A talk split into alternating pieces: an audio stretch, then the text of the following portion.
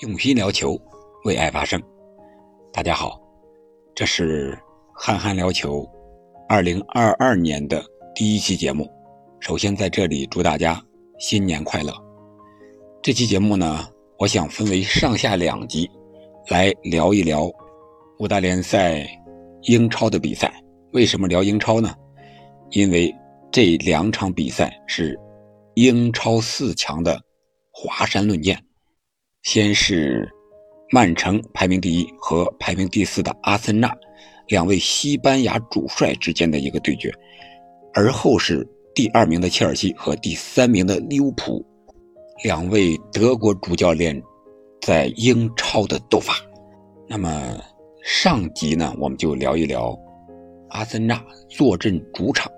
迎战蓝月亮曼城，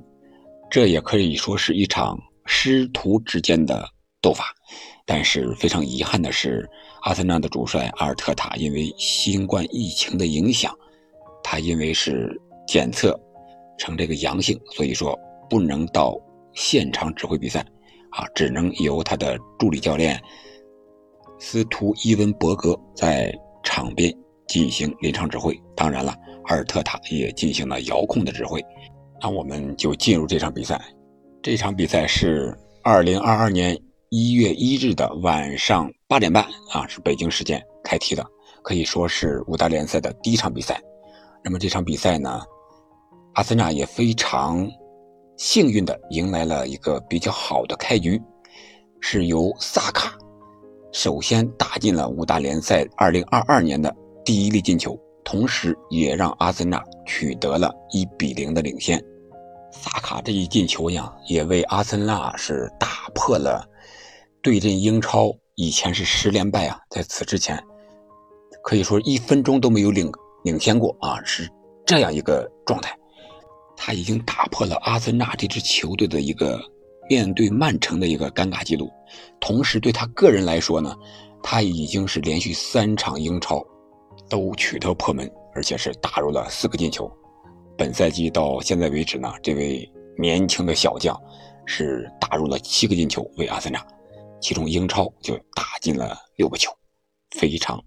亮眼啊！这个数据啊，可以说比赛到这个时间，徒弟啊，阿尔特塔是对师傅可以说瓜迪奥拉还是了解的非常深入，研究的也非常透彻。同时呢，阿森纳由于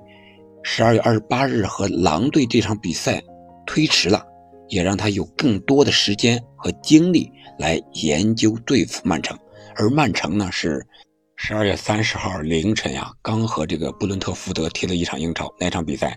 是曼城一比零胜了，但是距离这场比赛还是刚刚四十八小时多一点两天的时间吧，所以说对曼城来说，对体力上是一个极大的考验，而且。曼城十二月份已经连续打了八场比赛，和阿森纳这一场比赛是第九场比赛，赛程非常的密集，球员也是非常的累，当然他们的状态也是有起伏，特别是德布劳内，我觉得本场比赛虽然他第二个进球啊是有这个间接助攻，但是我觉得他整场的状态并不是最好。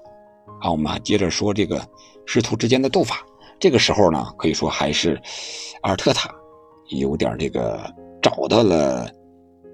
师傅的这个弱点。他怎么做的呢？就是把这个阵型啊，主动的要回收一些，而不是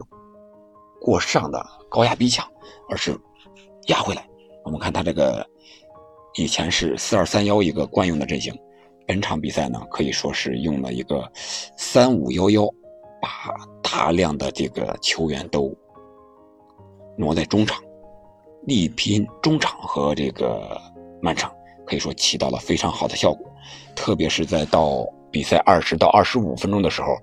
这个阿森纳的控球率应该是达到了百分之七十五这左右。啊，随着这个控球率的提升，阿森纳这段时间的进攻也是收到了不错的效果。啊。终于在第三十分钟的时候，由萨卡打进了一个进球，领先了。这个进球呢，就是我刚才说的，是从抢断了这个曼城队德布劳内脚下的球开始的，可以说德布劳内的状态不是特别好。然后抢断之后就是快速的反击，然后让曼城在防守未稳之时，由这个萨卡打入了这个进球。本场比赛，这个萨卡还有那个小将，另一边的马丁内利也是表现的非常亮眼。这两个边路的速度呀，给曼城造成了极大的威胁。而曼城的两个边后卫阿克，还有这个坎塞洛，都对防守这两个人是非常的吃力，特别是一对一。所以说，曼城只能让德布劳内啊回收啊，经常的回撤拿球。包括斯特林也不敢轻易的压上进攻，但是足球场上有一个很奇怪的现象，就是我们说了，你有机会的时候把握不住，那接下来你就会受到惩罚，那这个惩罚来得非常快。第五十三分钟的时候，阿森纳在禁区内防守，扎卡拉倒了突破的贝尔纳托希尔瓦。裁判一开始没有理会，后来经 VAR 提醒确认，判罚了点球。我们从慢动作来看，确确实实这个拉拽动作非常明显，而且是在球已经过了扎卡的这个时候，判罚点球没有任何问题。由最后是马赫雷斯补罚打进，将比分扳平。扳平之后没多长时间，可能是在五十八分钟的时候，曼城后卫。拉波尔特险些酿成大错，他的一个头球的回传，可能是没有意识到埃德森当时已经压上了，所以说直接回传有点力度大了，直接这个球就在向球门飞了过去。好在阿克回防非常及时，在皮球将要滚入球门的那一刹那，用脚将球解围了出来，而这个时候。阿森纳的进攻球员已经逼迫到位了，马丁内利一脚推射空门了，但是这个球啊打到了立柱和横梁之间这个外沿了，直接弹出了底线。这是电光火石之间，这个球没进。仅仅是两分钟过后，这个曼城队是开球门球，结果球门球。开到中场的时候，曼城的这个热苏斯拿球，胸部停球转身，阿森纳的加布里埃尔贴身防守上前拉了一下，啊，结果一个战术犯规，让这个主裁判判罚了黄牌，可能是对判罚不满，加布里埃尔嘴上有一些多余的话，裁判又给了一张黄牌。啊，当然了，这个镜头交代的不是很清楚啊，所以说有些球迷可能一开始认为是这个直接红牌罚下了，这个不应该呀，但是确确实实是两黄变一红，这样就在短短的五六分钟时间之内，阿森纳就经历了被判点球，然后是空门不进，然后是红牌罚下，少打一人这样一个局面，结果这个少打一人的阿森纳。从这时候开始就完全陷入了被动，由这个曼城压着他打了三十多分钟，终于在补时的九十三分钟的时候，曼城的罗德里完成了绝杀，禁区之内一个倒地的铲射，将球打入了表现非常神勇的拉姆斯戴尔的球门。这就是本场比赛一个跌宕起伏的过程。我觉得这场比赛可以说称不上特别的精彩。为什么？因为从数据上看，一直是曼城在掌控着比赛的一个节奏啊。至少说从这个控球率上，还是一直遥遥领先的。我们可以看看最终的一个数据啊，曼城是百分之七十一点七对百分之二十八点三的这样一个控球率。呃，当然。我们说，阿尔特塔可能找到了制胜的一个密码，但是呢，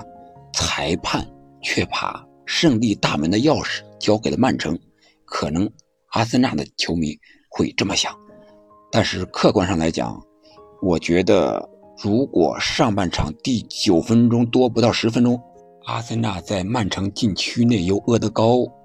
创造这个一个疑似点球的犯规。如果这个时间点不是在第九分钟这么早，比如说有可能到上半场快结束，或者说下半场的时候，有可能就判罚点球了。我想主裁判斯图尔特·阿特维尔他不想过早的让这个比赛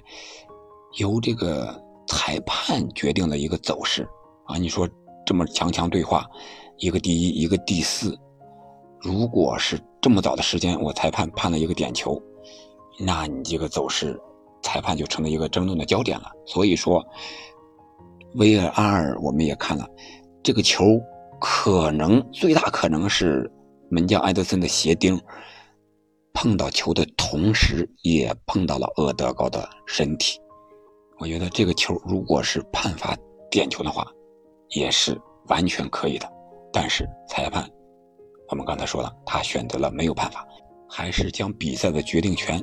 交给了场上的主角啊，就是这些球员们。我觉得这个思路是正确的，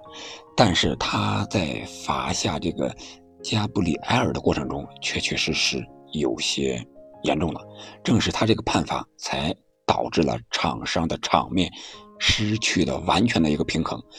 阿森纳。只有防守的份儿，就没有反击的机会了。因为毕竟是少一个人，又面对阿森纳这么能控球的一个球队，你怎么去反击？你两边马丁内利和这个萨卡再快也不行啊。所以说，如果作为这个阿森纳的球迷，说裁判左右了这个比赛，可能也有一定的道理吧，可以理解。